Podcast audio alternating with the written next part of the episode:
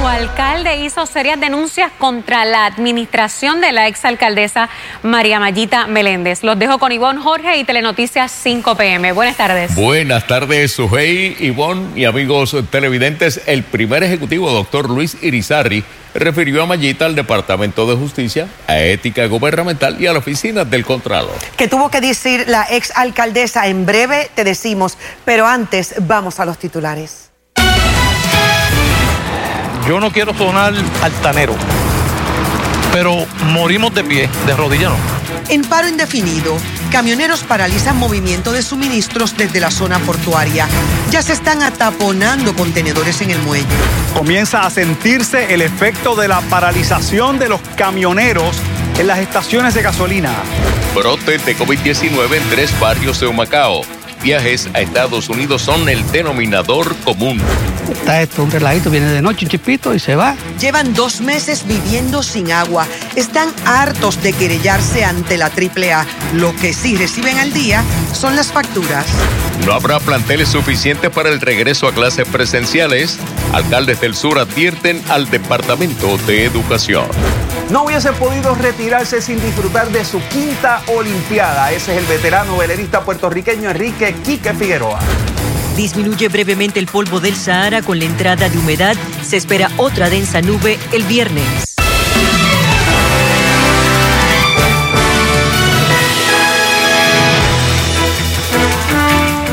Saludos y bienvenidos. Continúa el tranque entre la Junta de Supervisión Fiscal y los camioneros, lo que mantiene al país en vilo ante la paralización de la distribución de carga esencial para el pueblo. Mientras el gobernador pide a los camioneros que desistan del paro en lo que se llega a un acuerdo, Maribel Meléndez Fontán inicia esta cobertura en equipo. Yo no quiero sonar altanero pero morimos de pie, de rodilla El paro de los camioneros comenzó y se mantendrá de forma indefinida hasta tanto se reconozca un aumento tarifario justo que según explicaron no debe impactar el bolsillo de los consumidores. Los, los colmillullas salieron ya dijeron que va a aumentar 5 centavos. ¿Por qué? Porque me van a dar a mí el punto 008 y ellos se van a meter el bolsillo el 4.2 extra con el pretexto de que fue por la tarifa del camionero. Los transportistas cuestionaron la intromisión de la Junta de Supervisión Fiscal que paralizó la implementación del reglamento aprobado en diciembre por el negociado de transporte en el que se establece un alza en la tarifa por servicios de acarreo negociado y junta se pasan la papa caliente y todo parece indicar que la controversia terminará en los tribunales. Pero yo creo que ellos no son eh, Mónica Puig para estar jugando ping-pong o jugando tenis. Esto es, o sea, eso raya ya en, la, en una falta de respeto a la inteligencia y al país y a, y a una situación tan seria como esta. ¿Ustedes esperarían que el negociado continúe defendiendo las tarifas? Es su deber ministerial el negociado de transporte me fiscaliza y me regula. Tiene que defenderme insisten en que la Junta no tiene jurisdicción y que la ley promesa no les aplica porque son contratistas independientes. Cuestionamos la jurisdicción porque esto no es una situación que realmente tenga impacto en las finanzas del gobierno de Puerto Rico y que la determinación de poner esto en el plan fiscal es totalmente arbitraria, pues es contraria a la ley. La ley vigente, la Junta no la puede anular. Hoy fue un día típico en la zona portuaria sin la entrada y salida de cientos de camiones que suelen mover la mercancía esencial alrededor de toda la isla. Los camioneros advirtieron que se mantendrán en asamblea permanente sin afectar el tránsito ni los abastos de medicinas y combustible. Seguiremos la lucha hasta que la Junta elimine del plan fiscal su intención de imponer la desregulación del mercado de transporte. Para Telenoticias, Maribel Meléndez Fontán. Y por su parte, en declaraciones escritas, el gobernador Pedro Pierluisi solicitó a los camioneros desistir del paro mientras se consigue un acuerdo con la Junta de Supervisión Fiscal. Pierluisi dijo, y citamos, mi equipo de trabajo se encuentra colaborando con el negociado y estamos confiados en que lograremos una resolución adecuada a esta controversia. Cerramos la cita. También señaló que están comprometidos a seguir trabajando con ellos y con el sector privado, siempre poniendo a Puerto Rico primero. El impacto del paro de camioneros en las estaciones de gasolina no se limitaría a la venta de combustible y si se extiende pudiera requerir la activación de la Guardia Nacional. La advertencia la hace el presidente de la Asociación de Detallistas de Gasolina, quien asegura que en solo horas algunas estaciones pudieran quedar sin producto. Luis Guardiola informa. Los primeros afectados por la paralización del transporte de gasolina serán los clientes de estaciones con un alto volumen de ventas que no hayan recibido combustible en las últimas horas. Ya se pueden quedar sin, sin producto hoy mismo y así sucesivamente. Hasta el mediodía eso no había ocurrido. En esta estación la larga fila obedecía a la falta de un cajero. Aquí encontramos desde clientes ajenos al inicio del paro hasta los más preocupados por la pugna entre camioneros, empresarios y la Junta. Vine a echar gasolina porque me prendió la luz y automáticamente pues me paré. Ya empezó la huelga esta. ¿Eso fue lo que lo trajo aquí? Sí. Estoy sin gasolina y para estar preparado por si acaso no llega la gasolina a tiempo. Para que se solucione pronto sería bueno. Lo que pasa es que cada una de las partes tiene que poner de su, de su parte para solucionarlo. Pero Mercado sostuvo que la calma de hoy pronto irá desapareciendo si no se produce un acuerdo y se restablece la distribución de gasolina. En la isla se venden 2 millones de galones diariamente. En siete días, ya si no se despacha gasolina de los mayoristas hacia las estaciones, ya en siete días no habría eh, estaciones eh, que tengan producto. Hay mayoristas como Golf y Peerless que según Mercado cuentan con su flota de camiones, pero por precaución no salen a la calle en este tipo de conflicto. Otras como Shell y Puma contratan empresas de camioneros para suplir a sus estaciones. El efecto de este paro también se sentirá en las tiendas ubicadas en las estaciones de gasolina, que representan la mayor ganancia para sus dueños. Hemos visto que en esos otros productos que, que vendemos en las estaciones ha habido eh, cierto disloque o ha habido este, cierta manera que no se ha distribuido bien. Mercado no favorece que DACO racione la gasolina para que el producto llegue a más gente, pero propuso que si se extiende el paro, el gobierno garantice el suplido. La alternativa de que la Guardia Nacional distribuya eh, eh, se ha hecho en otras ocasiones. podría traer unos inconvenientes, pero, pero Esperemos que no suceda y que haya suministro para el consumidor. Esa sería la cuarta misión asignada al cuerpo castrense. Mercado, quien considera justo el reclamo de los camioneros, reconoció no obstante que el aumento en las tarifas incidirá de alguna forma en el precio en bomba, que al final pagará los clientes. Para Telenoticias, Luis Guardiola. En medio de esta situación, la llegada de contenedores con suministros de todo tipo para el país no se detiene. Pasamos con Wileni Sepúlveda, que nos tiene detalles de cómo se planifica disponer de ellos para su distribución. Cuéntanos, Wileni.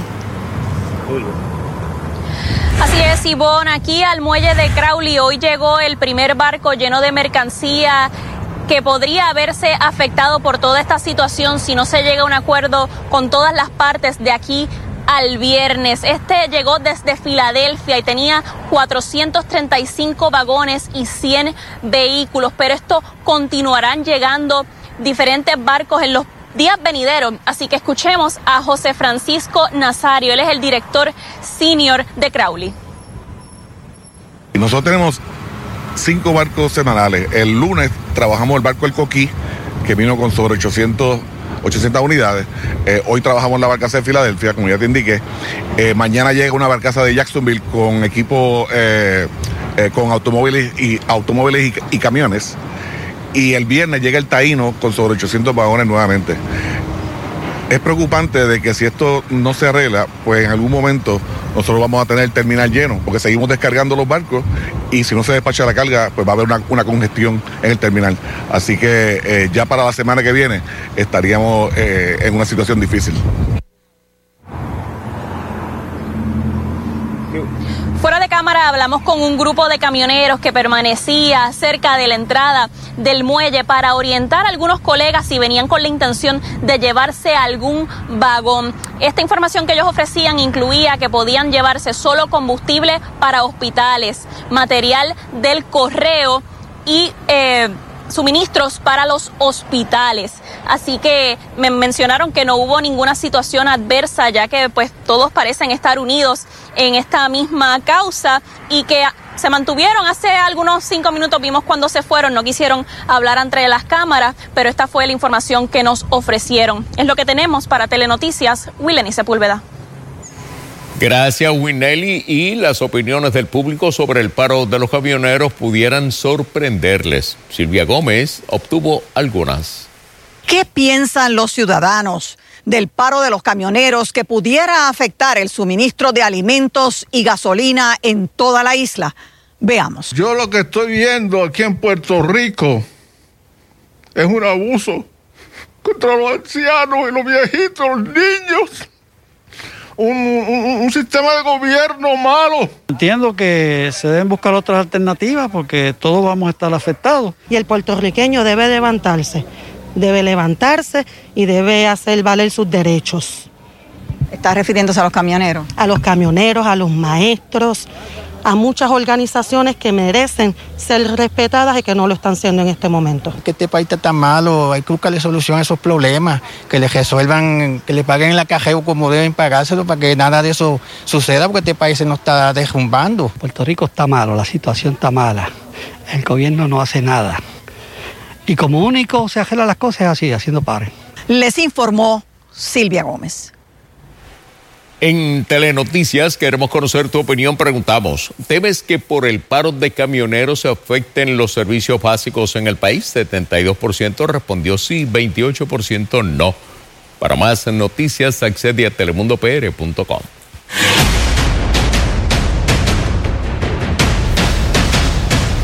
Los contagios con el COVID-19 continúan aumentando. Hoy se informa de tres brotes de contagios en el pueblo de Humacao. Como reporta José Tevez, el número de personas expuestas constituye el doble de los contagiados, lo que mantienen alerta a las autoridades sanitarias del municipio. Dos de los tres brotes ya han sido confirmados, mientras un tercero se mantiene bajo investigación con altísimas probabilidades de validarse. Los contagios incluyen 13 personas, pero hay 26 que pudieran haber estado expuestas, los que se mantienen en vigilancia bajo cuarentena. De esos 13 casos, eh, ¿cuántos están vacunados? De esos 13 casos, dos están vacunados. Los demás no. Los demás no. Salud establece un brote cuando se identifican al menos tres casos vinculados. En Humacao los ubican en tres barrios diferentes que no se identificaron. Al momento tampoco se ha establecido si se trata de una de las variantes. En uno de los casos, eh, uno de los familiares viajó a, la República Dominicana. Al regresar del viaje comenzó a sentir síntomas relacionados a COVID-19. Se realizaron pruebas él y el resto de los miembros de la familia y ahí entonces es que se identifican los casos eh, positivos a COVID-19. En otro de los casos, pues es un núcleo familiar que recibió la visita de un amigo. Luego el amigo pues llama para comunicar que había arrojado positivo a COVID-19 y de ahí entonces surgen otros casos en la familia. El grupo que se investiga informó estuvo compartiendo en un hotel fuera de su hogar. Según indicó la epidemióloga, al día de hoy Humacao mantiene 42 casos de COVID activos desde que se inició la pandemia. Sin embargo, esa cifra se eleva a los 2006 no empece los múltiples esfuerzos de vacunación en Humacao. Tan solo el 50.2% de sus 50 mil habitantes tienen las dos dosis de la vacuna y el 53% solo la primera. Que vuelva a, otra vez el alza en el COVID nos preocupa así. ¿Usted está vacunada? Sí, ya yo tengo las dos vacunas. Y toda mi familia están vacunados, todos, todos, todos. Sí. Bueno, yo me vacuné y uso la mascarilla para allá y para acá, más nada. Porque en realidad uno, uno, sale a la calle y tiene que salir todos los días a hacer sus cosas, uno no sabe quién a lado de uno está infectado. Para Telenoticias les informó José Esteves. Cambiamos de tema. Tal y como advirtieron los alcaldes de la zona sur, la burocracia gubernamental retrasó la reparación de las escuelas afectadas por los terremotos por lo que a solo semanas para el inicio de clases, la mayoría de los planteles no están listos y en muchos de ellos las clases se van a impartir en modalidad de interlocking. Jeremy Ortiz llegó a la zona sur y nos tiene detalles en exclusiva. El Departamento de Educación no tendrá listas todas las escuelas necesarias para retomar las clases presenciales en el sur para este próximo semestre, confirmaron varios alcaldes como ya habían advertido. Han habido eh, muchos procesos burocráticos donde vienen a visitar ingenieros, donde dicen que los fondos están, que no están, que si les preocupa el tiempo, pasan los días y ya llegamos el mes de julio y esta es la realidad que tenemos. Es que dijeron que los trabajos de limpieza y pintura y más importante de reparación estructural y columna corta no han comenzado en todos los planteles a semanas del inicio de clases. En el peor de los escenarios, con la única facilidad que tenemos disponible en estos momentos, que es la Escuela María Luisa McDougall, allí en la semana se estarán dividiendo eh, las siete escuelas en horario de siete y media a dos y media y de dos y media a cinco y media, de modo eh, rotativo. Esperamos también que mejore ese, ese escenario de aquí de camino a agosto 16, en donde estamos actualmente en la escuela Franklin Delano Roosevelt. En esta escuela se pretende, según el plan del Departamento de Educación, es recibir dos aulas escolares. O sea, el, el- los estudiantes de esta escuela, que son la Gloria Borrero, y los estudiantes de la Asunción Rodríguez de Sala, que es la Escuela Superior de Guayanilla. Una denuncia que fue en parte reconocida por el Departamento de Educación, que ya había adelantado la implementación de interlocking. Siempre lo he dicho, la burocracia lamentablemente afecta los procesos administrativos. Según el subsecretario, aunque hace varios meses el gobierno estatal asignó 39 millones para la reparación de planteles, no fue hasta hace tres semanas que se aprobaron los fondos federales para filtraciones, limpieza y pintura. cumpliendo con las guías que estableció el propio gobierno federal que sometió en sindica- sindicatura al Departamento de Educación, básicamente con unas condiciones especiales. Con esas condiciones ha sido el primer reto que nos hemos encontrado en el Departamento de Educación. Sánchez señaló que la falta de compañías disponibles, mano de obra y materiales complica el asunto. En Guayanilla, por ejemplo, al igual que en Guánica, al día de hoy hay una sola escuela lista y esperan terminar pronto una segunda. En Ponce, la mayoría de los planteles no estarán listos hasta el próximo año. Nosotros no, no te podemos dar fecha porque se supone que eso se hubiera trabajado anteriormente y varios contratiempos en el Departamento de Educación no se puso en práctica el resolver esta situación de las escuelas. Finalmente, la mayor preocupación fue la reparación de las columnas cortas. Yo hago un llamado a los demás alcaldes donde se estará arreglando las columnas cortas a que estén pendientes y verifiquen que los trabajos que se estén realizando de arreglo a las columnas cortas sea el trabajo correcto. Para Telenoticias, Jeremy Ortiz. Este segmento. Sintonizas Guapa. la poderosa. Vistas actualizadas las condiciones del tiempo. A esta hora tenemos algunas lluvias todavía por esos efectos locales. Hoy llega una zona de humedad propiciando el desarrollo de esos aguaceros. Vean que es poco sobre la zona metropolitana entre Carolina, Canóvana. Si tenemos algún chubasco, noten que hacia el sector de Bayamón, llegando a Toa Alta, Corozal, extendiéndose hacia Morovis, Orocovis, hacia Jayuya tenemos uno otro aguacero más intenso y también hacia el suroeste de Puerto Rico. Lluvias bienvenidas para Yauco, sectores de Sabana Grande, hacia San Germán, también Guánica, ahora Lajas, hacia el sector de Y también Cabo Rojo. Esas lluvias se deben estar disipando gradualmente con la puesta del sol. Vean los extremos del día, ya ha disminuido esa bruma, ese particulado de polvo del Sahara, pero mucho calor. Hoy la máxima 89 grados, nada acumulación de lluvia en el aeropuerto. El viento continúa fuerte, sostenido hoy de 21 millas por hora con una ráfaga de 28 en el aeropuerto. El índice de calor llegó a 99 y esto es para San Juan. En otros sectores de Puerto Rico, especialmente al oeste, índices de calor de hasta 100 y 103 grados. Ya la calidad de aire mejoró, ese índice a esta hora está bueno,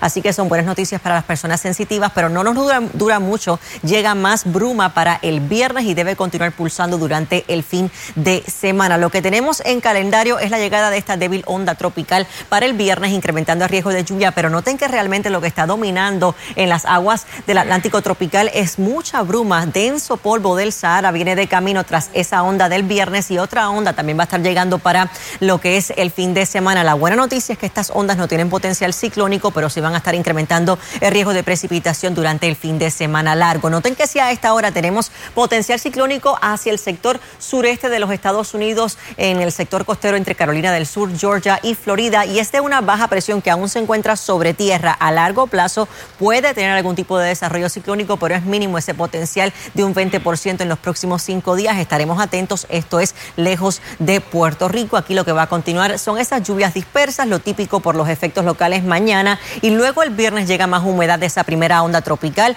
tras esa onda más polvo del Sahara y note que entonces como el fin de semana largo para muchos será uno bastante lluvioso, húmedo, por lo menos esa humedad, ese campo amplio de humedad de esta onda va a estar provocando esos aguaceros que pueden ser más fuertes, especialmente por esos efectos locales. El lunes que es feriado para muchos será el día más seco de nuestro fin de semana, pero también llega más polvo del Sahara. Y en cuanto a la actividad sísmica en el suroeste de Puerto Rico, un total de cinco temblores durante el día de hoy se han reportado la red sísmica de Puerto Rico, solo dos de estos en la zona suroeste de la isla. El más reciente fue a la 1 y 22 de la tarde, magnitud 3.3, intensidad de 3. Vean que fue muy superficial y cercano al municipio de Lajas. Continuaremos muy atentos a esa actividad. Vistazo actualizado al tiempo en la próxima intervención.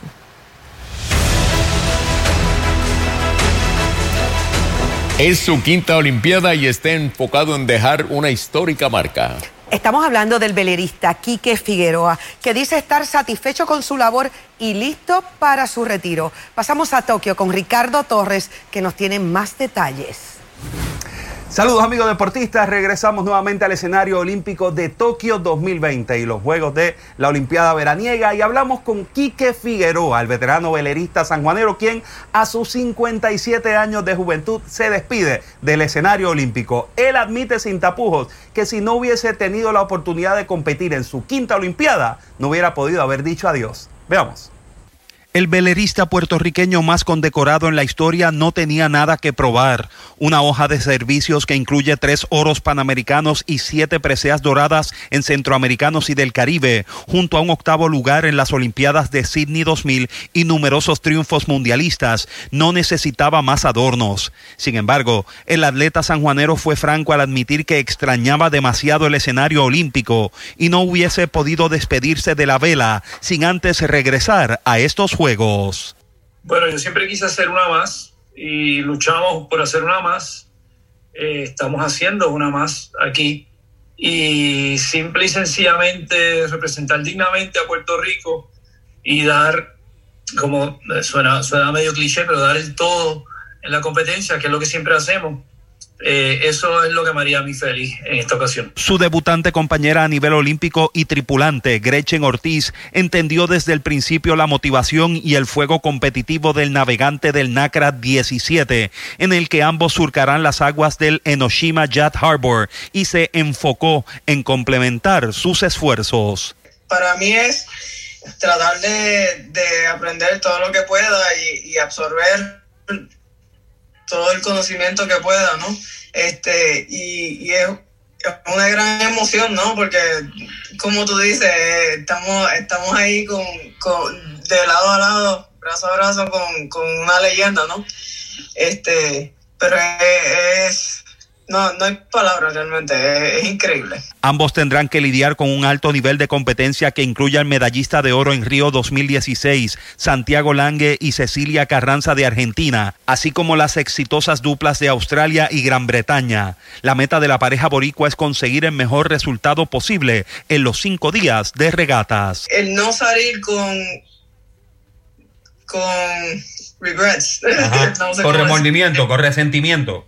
Exacto, no, no salir con resentimiento, simplemente darlo todo como habíamos hablado y, y dejarlo todo en la cancha, estar, eh, asegurarse que, que, todas las decisiones que uno tome, uno se dé el 100% en ellas y, y asegurarse de que, de que no va a haber duda de que hiciste, hice lo mejor que pude hacer.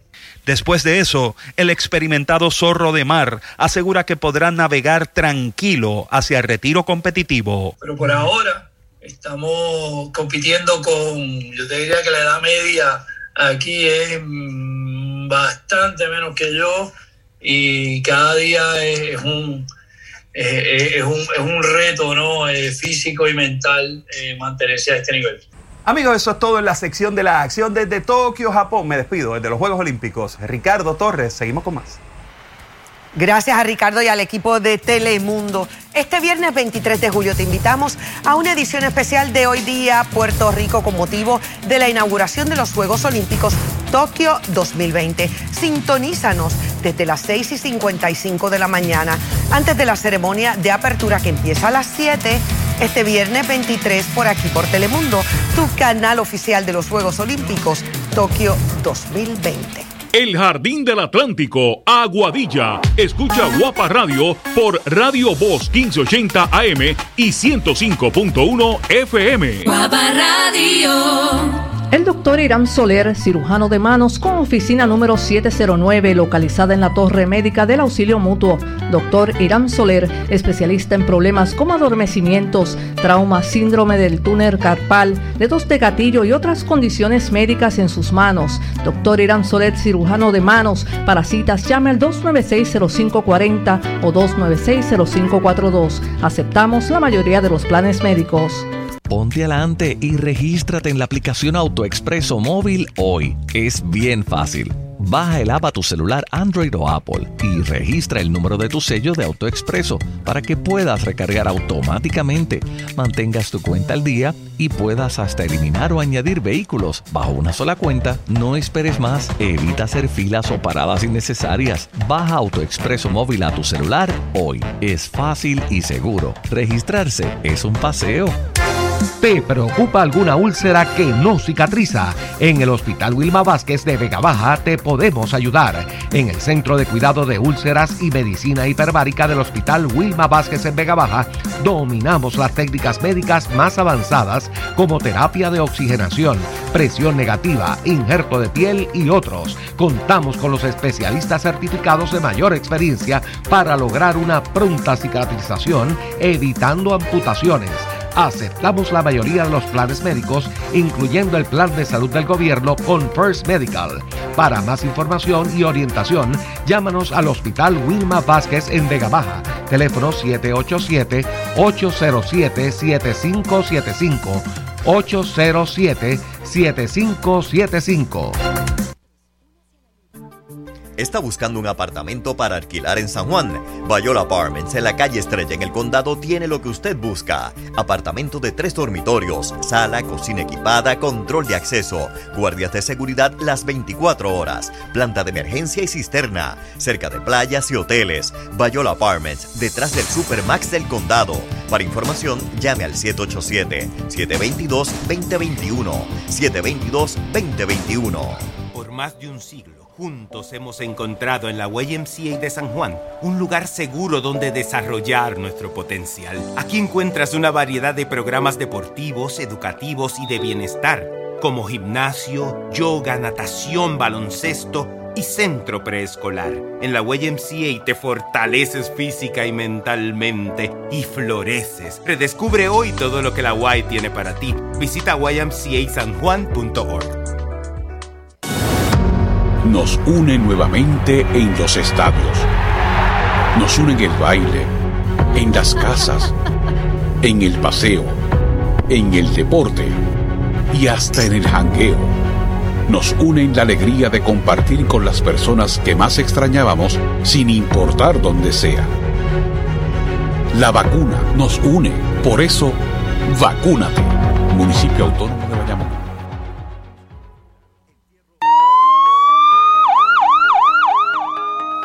Emergencia sacude tu hogar, ven a Professional Hospital de Guaynabo, con sala de emergencia y servicio de radiología y CT scan las 24 horas.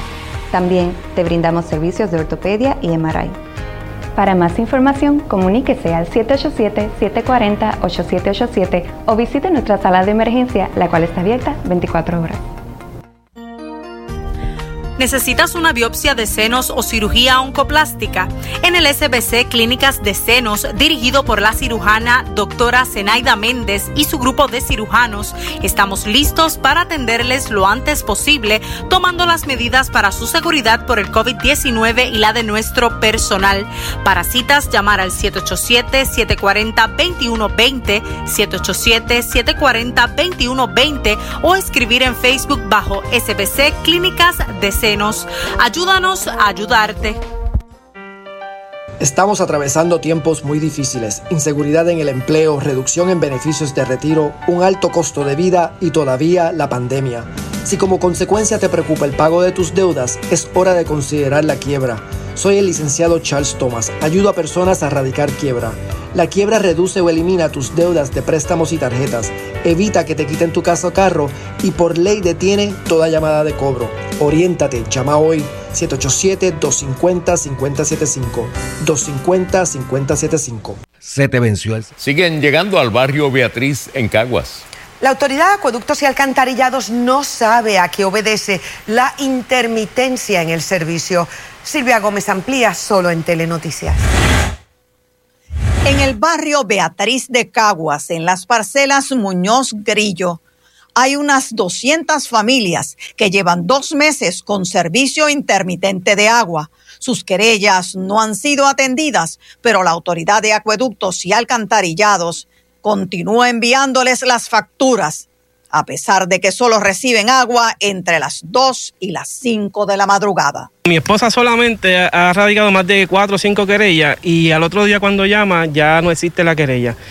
Ya supuestamente lo han arreglado y aquí hace más de dos meses que no tenemos agua por el día. Hay que esperar hasta las 2, 3 de la mañana para que suba un poco la presión del agua y hacer los quehaceres del hogar, entiéndese lavar este, ropa, hacer todos los quehaceres.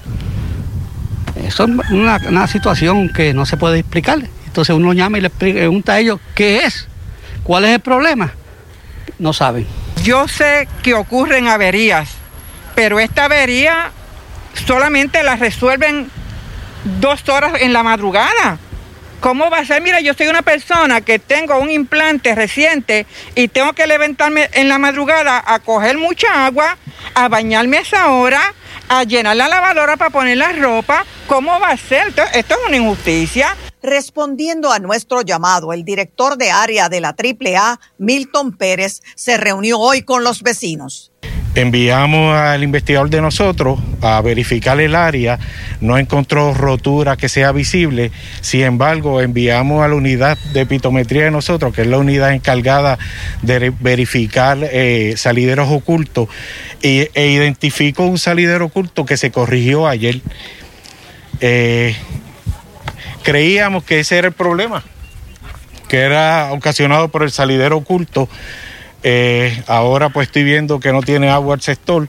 El director de área de la Autoridad de Acueductos y Alcantarillados no supo decir cuánto tiempo le tomará evaluar todo el sistema, hacer un perfil de las presiones e identificar salideros ocultos para restablecer el servicio a esta comunidad. Para Telenoticias, Silvia Gómez.